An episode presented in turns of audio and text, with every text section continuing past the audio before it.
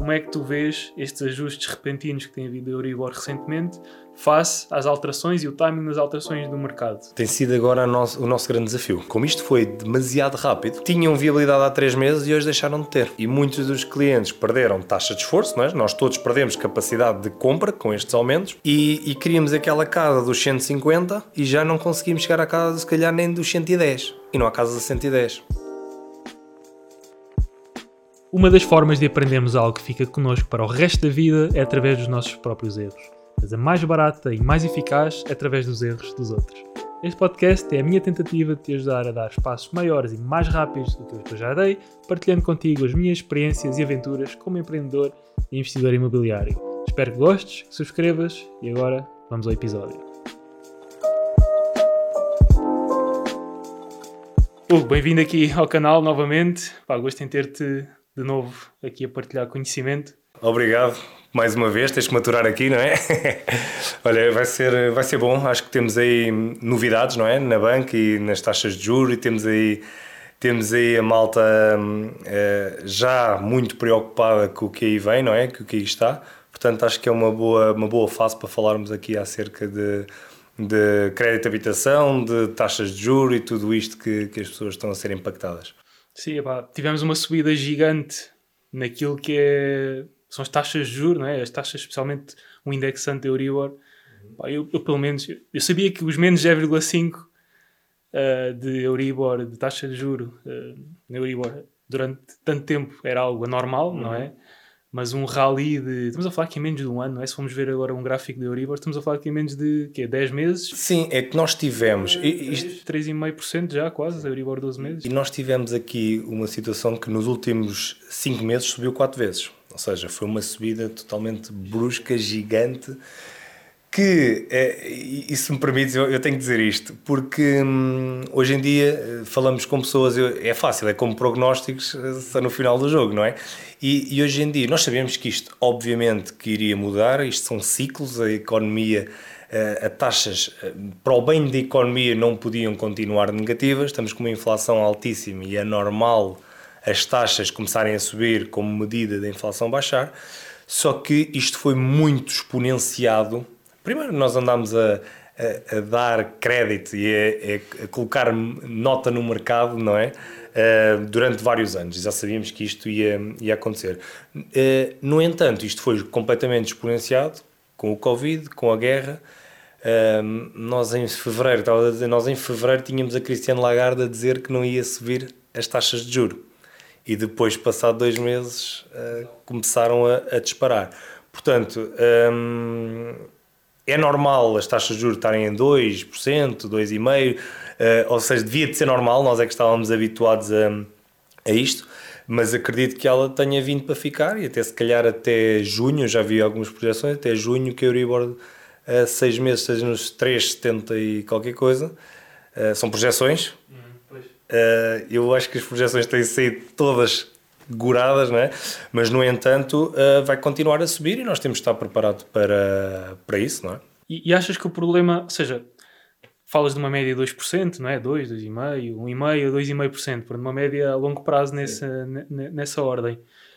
Achas que o, o principal problema são as taxas, ou foi, ainda está a acontecer, na verdade, as taxas subirem de forma tão acentuada durante tão pouco tempo, pá, estamos a falar de 10 meses, não é? Que subiu de menos 0,5, uma Euribor 12 meses, para 3, 30 e qualquer coisa neste momento.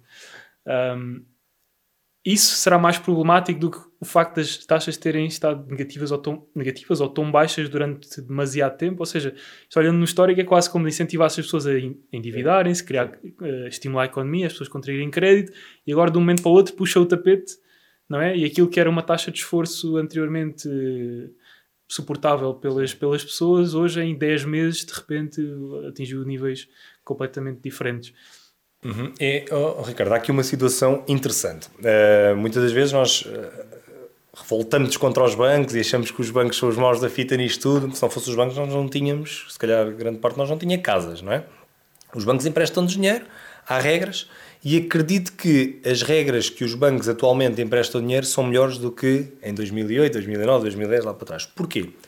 Estávamos a falar muito bem das taxas de esforço. Os bancos há 3, 3 4 anos para cá uh, usam uma terminologia que é DSTI, A DSTI é, é chamada taxa de esforço, ou veio substituir a taxa de esforço, que era tão simples como uh, dividir aqui os rendimentos pelos financiamentos que nós tínhamos, dava aqui a taxa de esforço. O que é que acontece? A DSTI vai mais além, vai, vai com o agregado familiar, já não tem em conta o rendimento bruto, mas sim o rendimento líquido, tem em conta também, cada banco depois tem os seus critérios, mas todos eles têm em conta uma coisa, que é, mediante aquela prestação que dá, eles fazem uma coisa que é o teste de stress. O que é que é isto?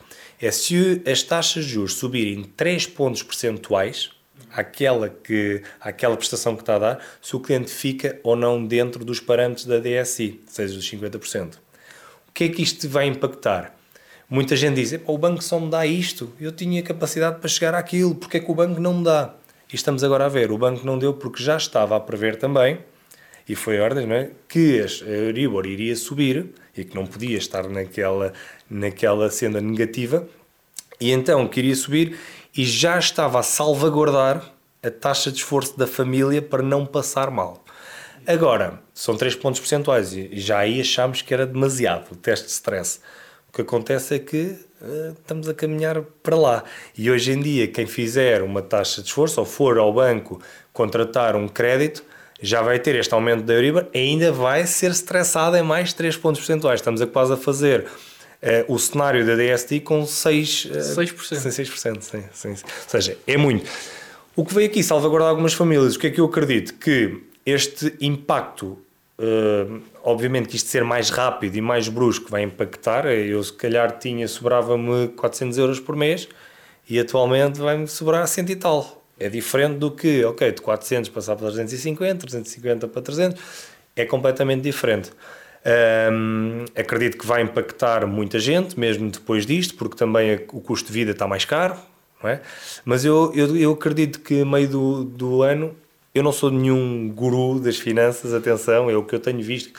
Eh, e isto é, é, é, o que é suportável também para o nosso país, não é? Porque as taxas assim, com os preços assim, também vai ser complicado. Salários estagnados ou virtualmente estagnados, mesmo que aumentem, acabam de estar ajustados à inflação. E ainda não tivemos desemprego.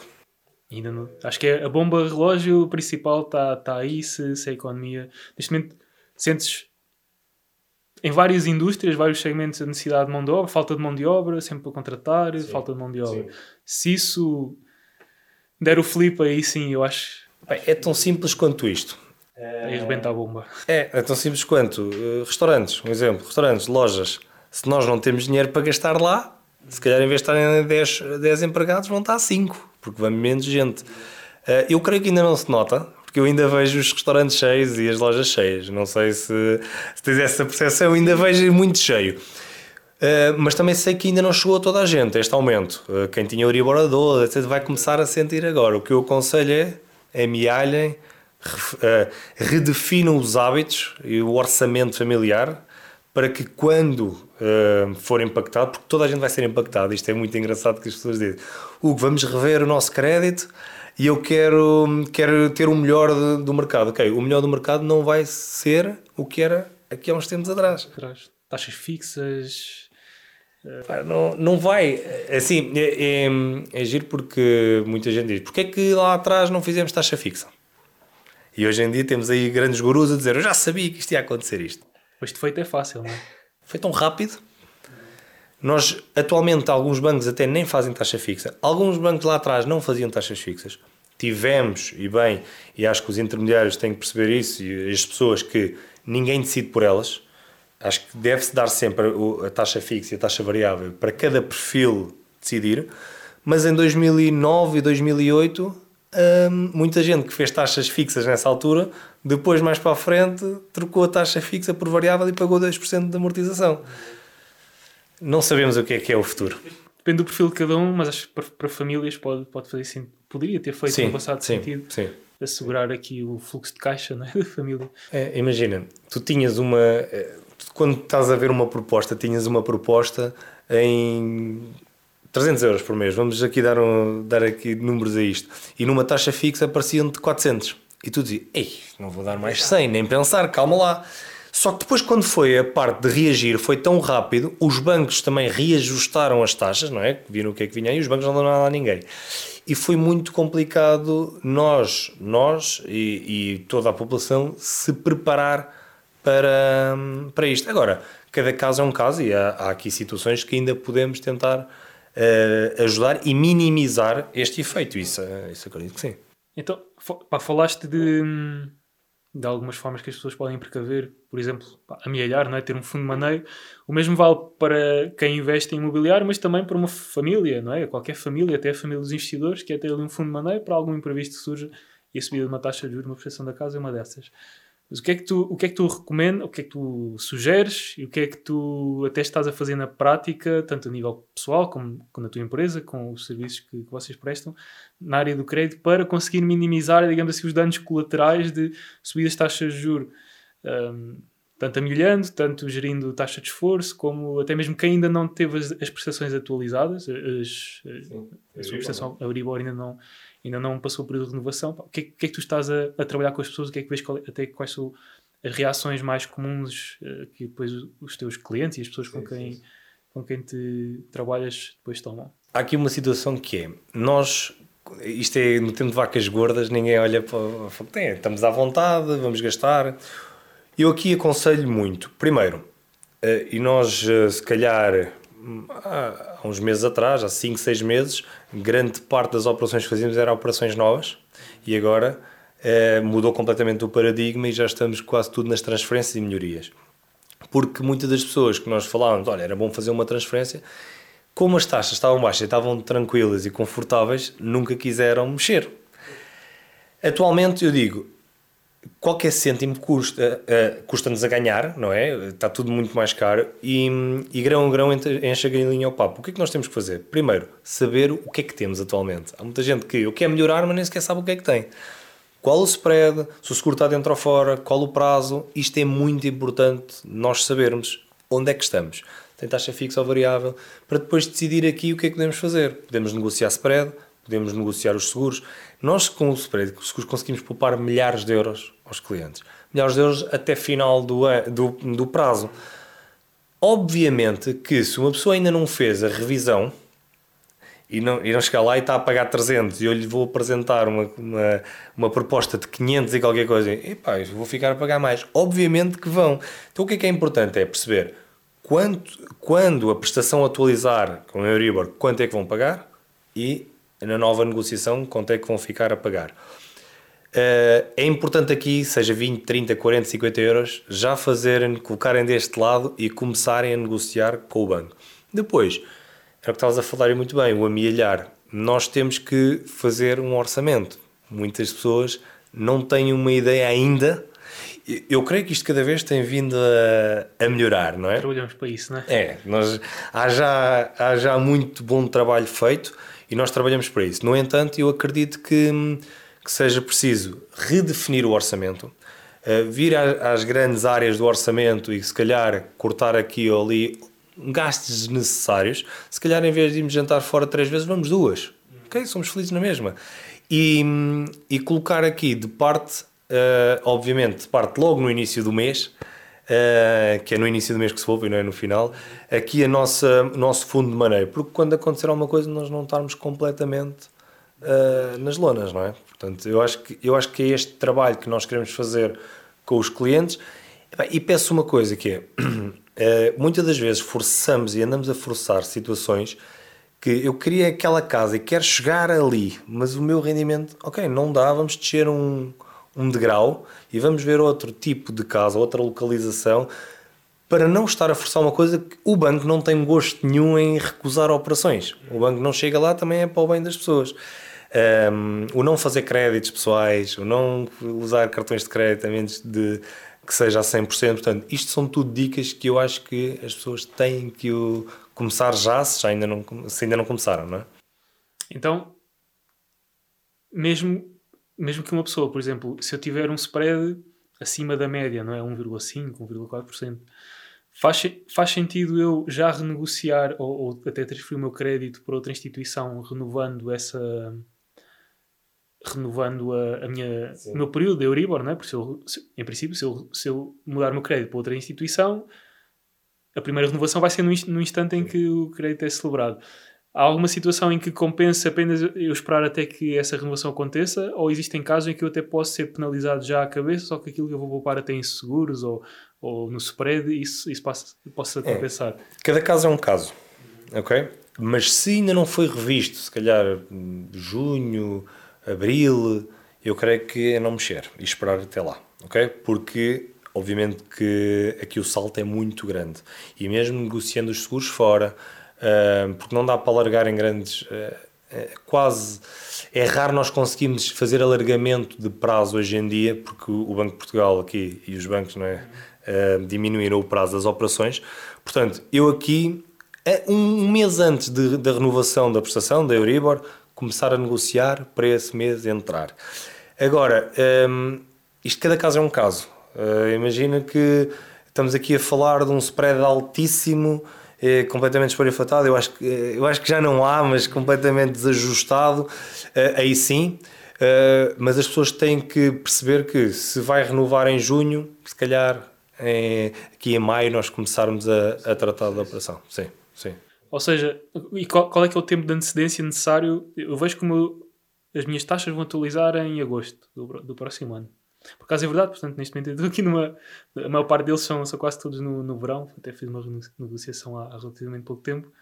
Um, como é que a pessoa vai, vai perceber com quanto tempo de antecedência para que consiga renovar, exato, ou seja, para não estar ali um mês ou dois meses até começar a pagar mais de outra forma, ou ficar demasiado tempo a pagar mais, qual é que é o tempo necessário que vês? Um mês antes. Eu, eu acho que aqui um mês antes para quando, quando houver então a, a renovação já estar no, no outro banco ou no próprio banco. Ok?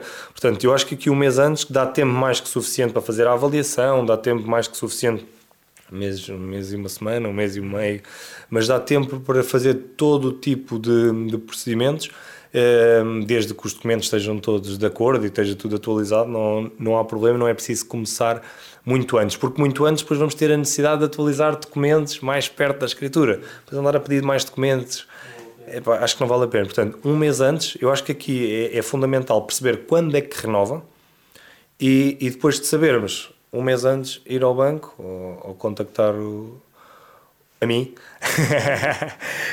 um, para, para tentarmos ajudar neste, nesta negociação. Ok, então acho que está, está bastante explícito em termos de, de prazos, em termos de, de, se compensa renegociar ou não, renegociar ou transferir o crédito. Pá, agora vou, vou, colocar aqui outra questão.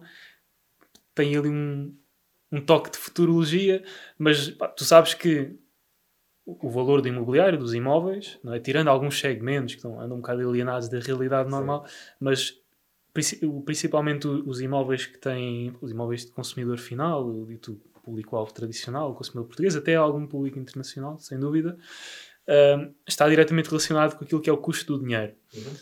E o imóvel há 10 me 12 meses atrás estar por 160 mil e hoje baixou de preço para 140 na verdade, para o cliente final pouco vai significar, porque entretanto a prestação ao banco aumentou, eh, os prazos até reduziram, uma série de alterações, e na verdade até pode estar a pagar mais por mês pelo mesmo imóvel e, e, e, pode até estar à mesma desqualificado ou passar a estar desqualificado, embora o valor dos imóveis tenha reduzido. E esta, esta correlação entre custo do dinheiro, financiamentos e imóveis tem sempre ali um delay, que não é imediato. É? O mercado demora a ajustar-se, as pessoas também não é de, uma transação no imóvel não é de um momento para o outro.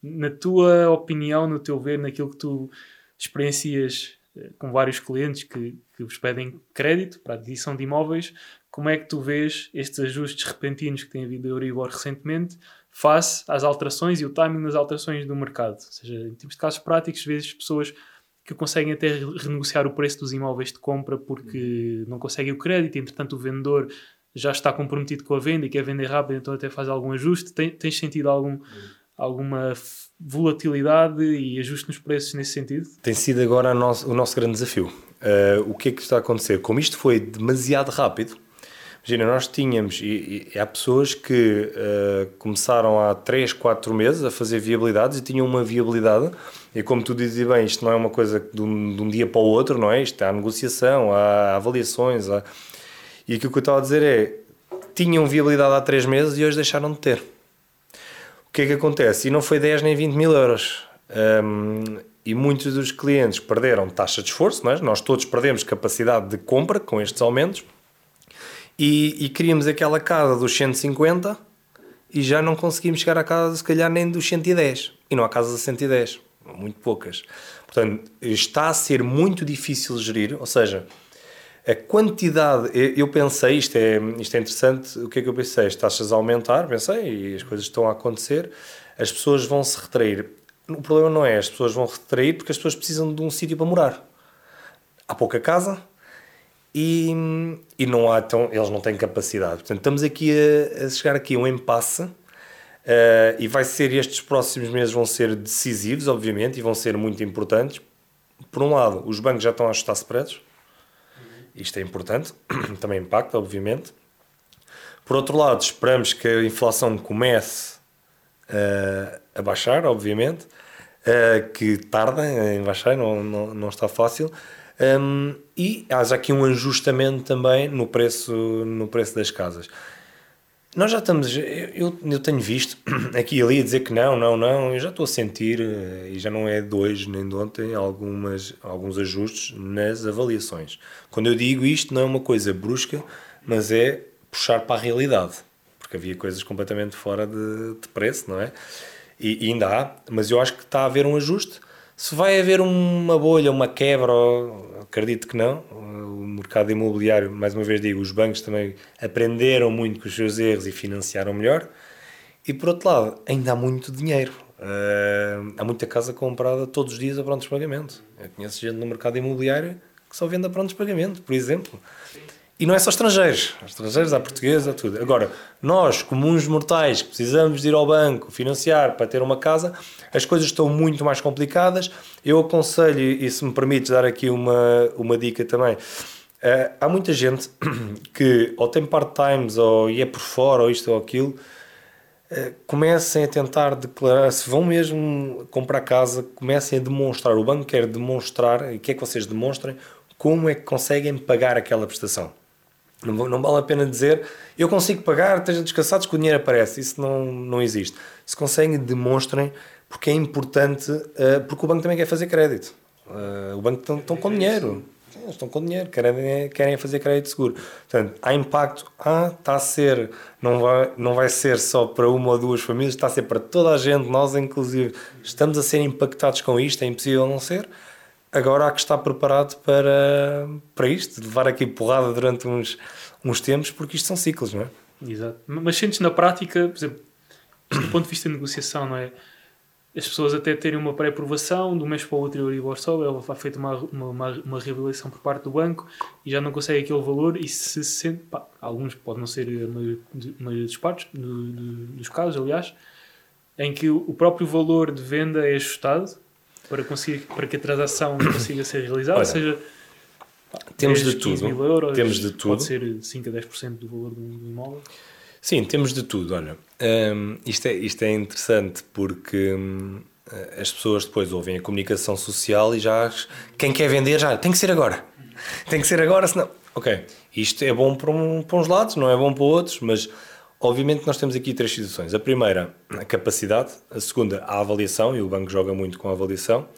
E, e se o vendedor estiver comprometido, ou o proprietário quiser mesmo vender e depois chegarem ali que é justo isto, nós temos muitos casos em que vão ajustando e chegam ali ao valor, tanto para a pessoa se poder financiar, como o valor justo também do imóvel. Uh, há outros proprietários que não baixam e ficam e não há nada a fazer Uns conseguem vender posteriormente, eu conheço muitos casos que ainda lá está. Porquê?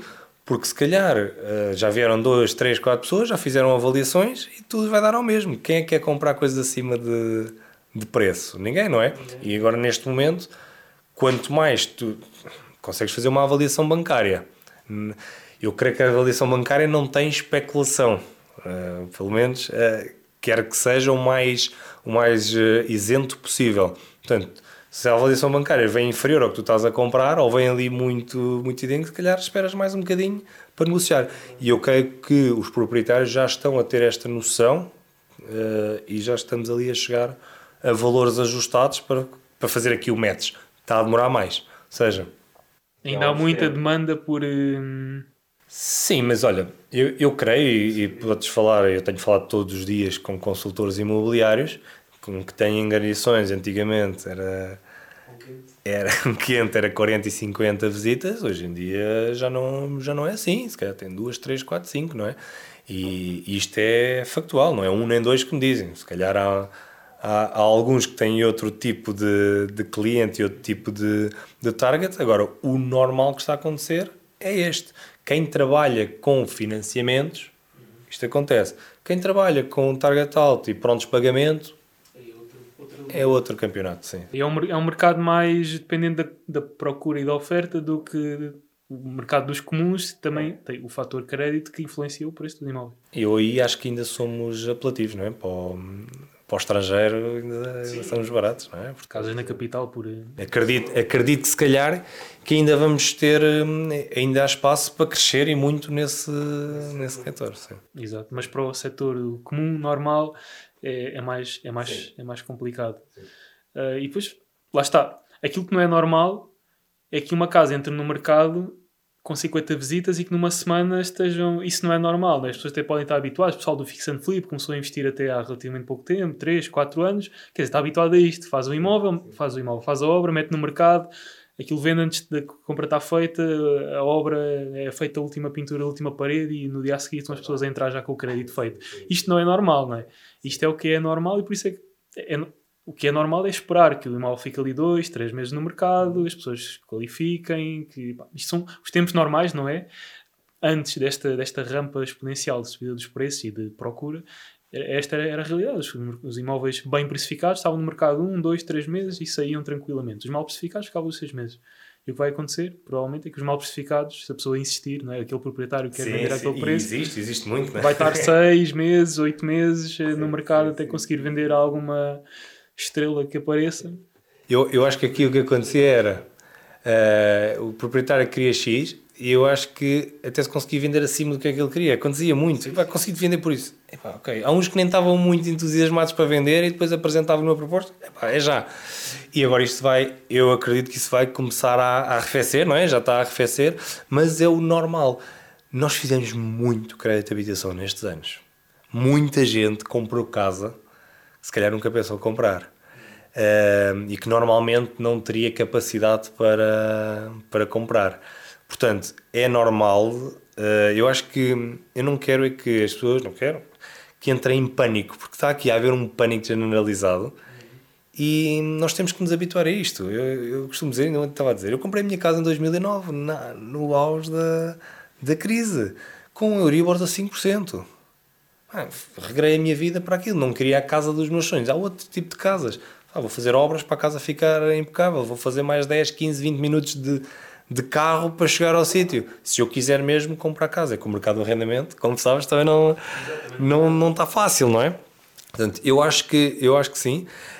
Um, mas, e, e gostava, já, já agora aproveitando, e, e, que isto é, é uma conversa, gostava também de, de perceber aqui o que é que tu, porque muita da gente diz, então, e, para investir é bom ou não é? Eu tenho a minha opinião, gostava de ouvir também de um expert no imobiliário que se tu achas que é bom para investir, se estás à espera, ou se. Porque muita gente do, dos investimentos, investidores vêm ter connosco e perguntam: pá, o que é que achas? Eu tenho a minha resposta, sempre gostava de perceber aqui o que é que tu estás a achar disto e se é uma boa fase para investir ou estás a aguardar para investir lá mais à frente. Sim, epá, a bola de cristal nós nunca temos, mas se é boa altura para investir agora ou não, a meu ver, é sempre boa altura para investir porque estivemos a falar de curto prazo, existe um contexto a ter, estivemos a falar de arrendamento de longo prazo existem outros fatores que temos de ter em consideração. Um investimento de longo prazo tem que ser um bom negócio praticamente em qualquer situação de mercado, em qualquer fase do ciclo, estejamos num ciclo em que está tudo na penúria, seja um ciclo em altas como estamos agora e os preços estão em altas, arrendamento está ao rubro, a gente mete, hoje ainda se mete a questão do arrendamento ainda existe muita dinâmica, temos o anúncio, se estiver bem precificado, no dia a seguir temos alguém a arrendar, mas a verdade, a verdade é que o investimento seguro a longo prazo, e que é um bom negócio hoje, por isso é bom negócio a longo prazo, lá está, para arrendamento, tem de ser um, um, investimento tolerante a subidas de taxas de juros, descidas de taxas de juros, subidas de valores de renda, descidas de valores de renda, aumentos de taxas de desocupação, diminuições de taxas de desocupação, aumentos de, manutenção com o imóvel, que, inesperados até a longo prazo, eh, reduções de manutenção, que também pode acontecer, gastamos menos do que estamos à espera. Por isso, se o, se o investimento a longo prazo se encaixar nestas, neste, nestas balizas, nestas margens, porque temos que jogar com margens, né? Euribor mais baixa, Euribor mais alta. Desocupação mais baixa, desocupação mais alta. Renda mais baixa, renda mais alta. Se for um investimento que se mantenha estável e seguro, ou seja, que não prejudique o portfólio e as nossas finanças pessoais Sim. a longo prazo, então é um bom investimento. Se encontrarem coisas com esse tipo de características, vai ser um bom investimento agora, comprando um bocadinho acima, vai ser um bom investimento daqui a uhum. X tempo, mesmo comprassem um bocadinho abaixo. Por isso é, é agnóstico, digamos Sim, assim, ao, ao, ciclo, ao ciclo do mercado. Investimentos ou a atividade de compra e revenda já é um bocadinho diferente. Eu tenho feito compra e revenda, mas as compras têm que ser feitas, ou seja, aquilo que vejo até outros investidores fazerem de trabalhar com margens muito magrinhas, uhum. não ter ali uma margem logo na altura da compra, para se tiver que liquidar o imóvel mais rápido não perder dinheiro com isso. Isso tem mesmo de ser feito, especialmente nesta, pá, desde sempre, não é? Porque uhum. as taxas de juros aumentaram significativamente em Pá, em seis meses há uma, uma mudança gigante pá, e facilmente uma obra leva seis meses. Estão a ver o que é que é vocês. Estarem ali a especular, vão vender o imóvel por 200 mil porque a pessoa normal, um, um empréstimo de 200 mil euros há 10 meses atrás dava uma prestação de, diz-me, se soubeste cor. Conforme o prazo, não sei o quê. Mas... 35 anos, 30, 35 anos. 450. 450 euros. Pá, 200 mil euros, qualquer pessoa consegue financiar os 200 mil euros. Isto até vou fazer aqui uma margem gigante, ou, ou, até consigo vender aqui com margem porque comprei por 160, faço 20 mil, faço 20 mil euros de obras e eu vou vender por 210, que muita gente conseguia absorver. Se não pensarmos no cenário em que, lá está, se não previrmos. Aquilo que é imprevisível, sim, é, é se, não, sim, se não perceber sim, que é que eu estou, se estás a perceber o que é que eu estou aqui a dizer, então podemos ter ali uma bolota no sapato, uma, uma pedra bem grande no sapato, porque no passado seis meses terminamos a obra, a Euribor já não está a menos 0,5, já está a 2,1%, uhum. uma grande porcentagem do público já não se consegue financiar aquele valor, porque já não são 450 euros, já são 650 ou 700, e temos ali um problema porque primeiro, não conseguimos liquidar o imóvel, se, se calhar até pelo valor que nos custou mais a obra, segundo, até podemos estar a perder dinheiro com isso. Já isso, está a chegar aí, não é? E está-se a chegar aí, por isso, pá, desde sempre eu fui apologista sim, disso. Sim, sim. Investimento com margem de segurança, tanto para o arrendamento, aqueles, aquelas métricas que eu referi há pouco, como para revenda, estimar, ok, se as taxas de juros ainda subirem mais, será que o meu público-alvo ainda consegue comprar o meu imóvel? E se conseguir comprar, por que valor é que é? Se tiver que ser ajustado, para que valor é que tem que ser ajustado? Uhum e comprar com base, com base nisso. Ou seja, não vou, não vou estar a esperar que as taxas deixam ou que a taxa continue igual, uh, mas sim que, que existe aqui até uma flutuação para cima ou que as pessoas tenham menos poder de compra e se eu tenho margem para. Se eu tenho margem na compra para conseguir lidar com estas flutuações para não perder dinheiro. Pelo menos para não perder dinheiro. Para que o pior cenário seja nós damos o break-even, aprendemos, partimos para outra. Agora, se vimos temos ali 20 mil euros de margem, de repente temos que baixar 40 mil euros porque o público-alvo não consegue comprar, aí é facilmente ao charco. Sim, eu, eu tenho aqui outra questão que é, isso é, isso é, é concordo, eu, é a minha resposta, porque também vejo o que tu fazes, não é? E, e bebo muito também do, do, que tu, do que tu nos transmites, uh, isso também é importante. Há aqui outra questão que eu também tenho visto e estou preocupado, porque tivemos aqui alguns casos, desde há vários anos, de pessoas a investir sem grande capital ou nenhum, ali com margens, eh, muitos com os 10% a pedir aqui ou ali os 10%, e com uma, estavas a dizer, com, no arrendamento com margens muito baixas, ou seja, taxas variáveis no arrendamento, que arrendamento a 600 com taxas altas agora, ou seja, estamos aqui se calhar a falar de 500 e 600 euros, e que vão ficar no vermelho todos os meses. E eu estou muito preocupado com isto porque, hum, das duas, uma, ou temos aqui algum, alguma estaleca e dá para amortizar, ou o que seja, porque nós, para ir à luta, ir, temos que ter algum cash, temos que ter algum capital e temos que estar tranquilos. Um, e há estas margens de segurança que acho que é fundamental para aguentar estas subidas. E estou com muito receio porque houve gente só por ter património e quer começar a investir e não ouvem estas premissas e neste momento vão-se vão -se dar mal. E mesmo se calhar o preço que compraram este imóvel, que não, não se preocuparam tanto, é o que tu estás a dizer, mesmo agora para liquidar, uh, podem, podem estar com, com dificuldades. Eu espero que não, mas eu acho que quem já está a prever isso, e é importante aqui perceber que quem já tem ali a prestação muito perto da renda que recebe, muita atenção a isto, vão tentar renegociar.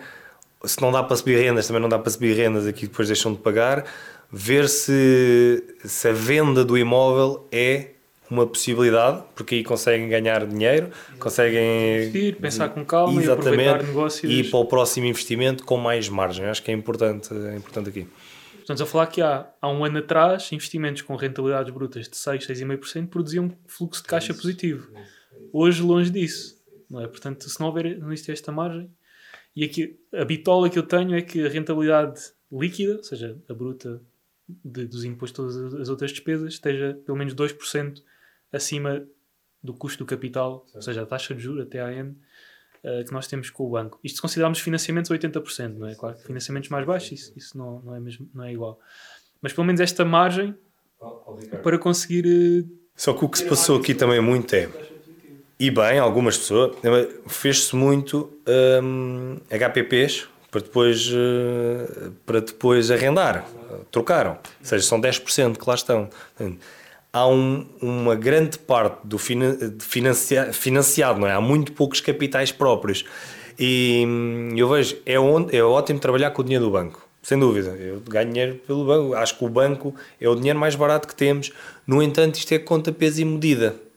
Nós não podemos uh, sustentar toda a nossa operação, toda a nossa operação, no banco e estar excessivamente alavancados exatamente por causa, por causa disto. Uh, então, eu, eu, acho que aqui, e seguindo aqui um bocadinho o teu exemplo, e que tu dizes muito, não é? Uh, há que fazer dinheiro, há que fazer, que é para depois ter então o, o arrendamento e estarmos tranquilos em relação, em relação à margem. Portanto, acho que é uma boa altura para reverem o portfólio e tentar aqui uh, renegociar e, e, tentar aqui ver, ver as diversas opções que há. Porque a alavancagem amplifica tudo, para o bom e para o mau não é?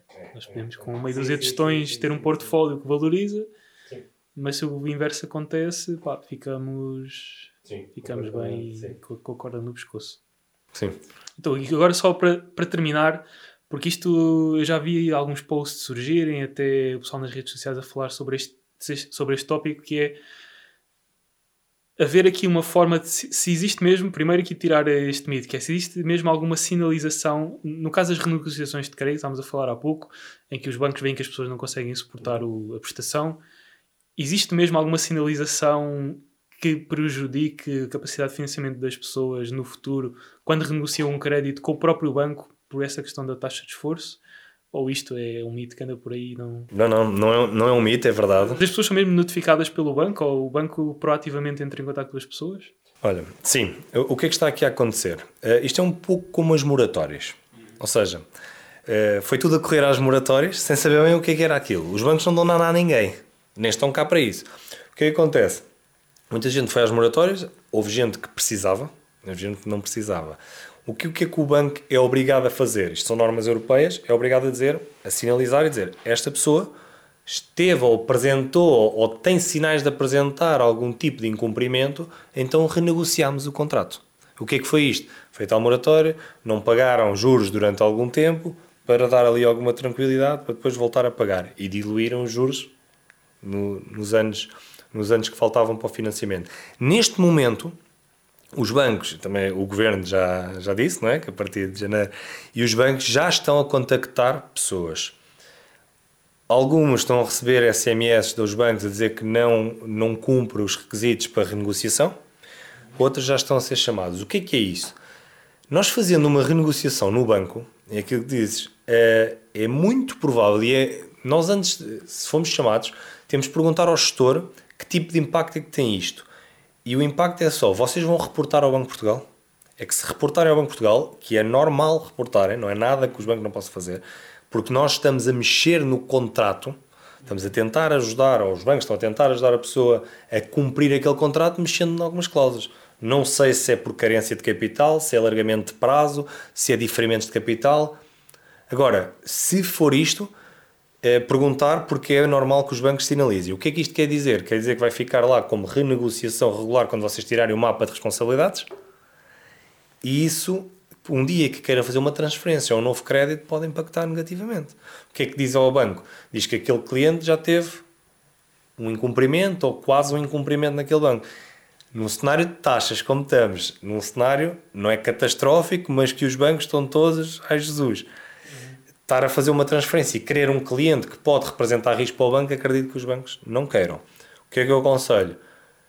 Tentar perceber mesmo se isso vai, vai ajudá-los, tentar perceber se conseguem pagar e suportar aquela operação ou negociar só spread ou, ou seguros ou fazer uma transferência. Caso contrário, que seja mesmo um caso que já esteja grave, tem que ser, não há hipótese nenhuma e o banco está lá, está lá para ajudar. Agora, eu aconselho, e muita atenção, se for só uma renegociação de spread, nada, nada é, é comunicado ao Banco de Portugal, ou, portanto não devia, não é? Um, no caso aqui de ser algo estrutural em relação ao prazo, aquilo que eu estava a falar, aí sim é normal que sejam. Isto não tem nada a ver com incumprimento, aparece é crédito regular, ou situação re, um, renegociado regular. Fica ali um alerta para. E para o banco, para o banco vai receber. Pode ter ali. Pode, pode e tem, tem, já temos muitos casos desses. Portanto, eu acho que aqui o melhor é mesmo informação, falar e, e, perceber aqui que impacto é que, é que vai ter. Nós também podemos ajudar nisso, obviamente, e há formas de dar a volta a isto. Ok, para esta última questão.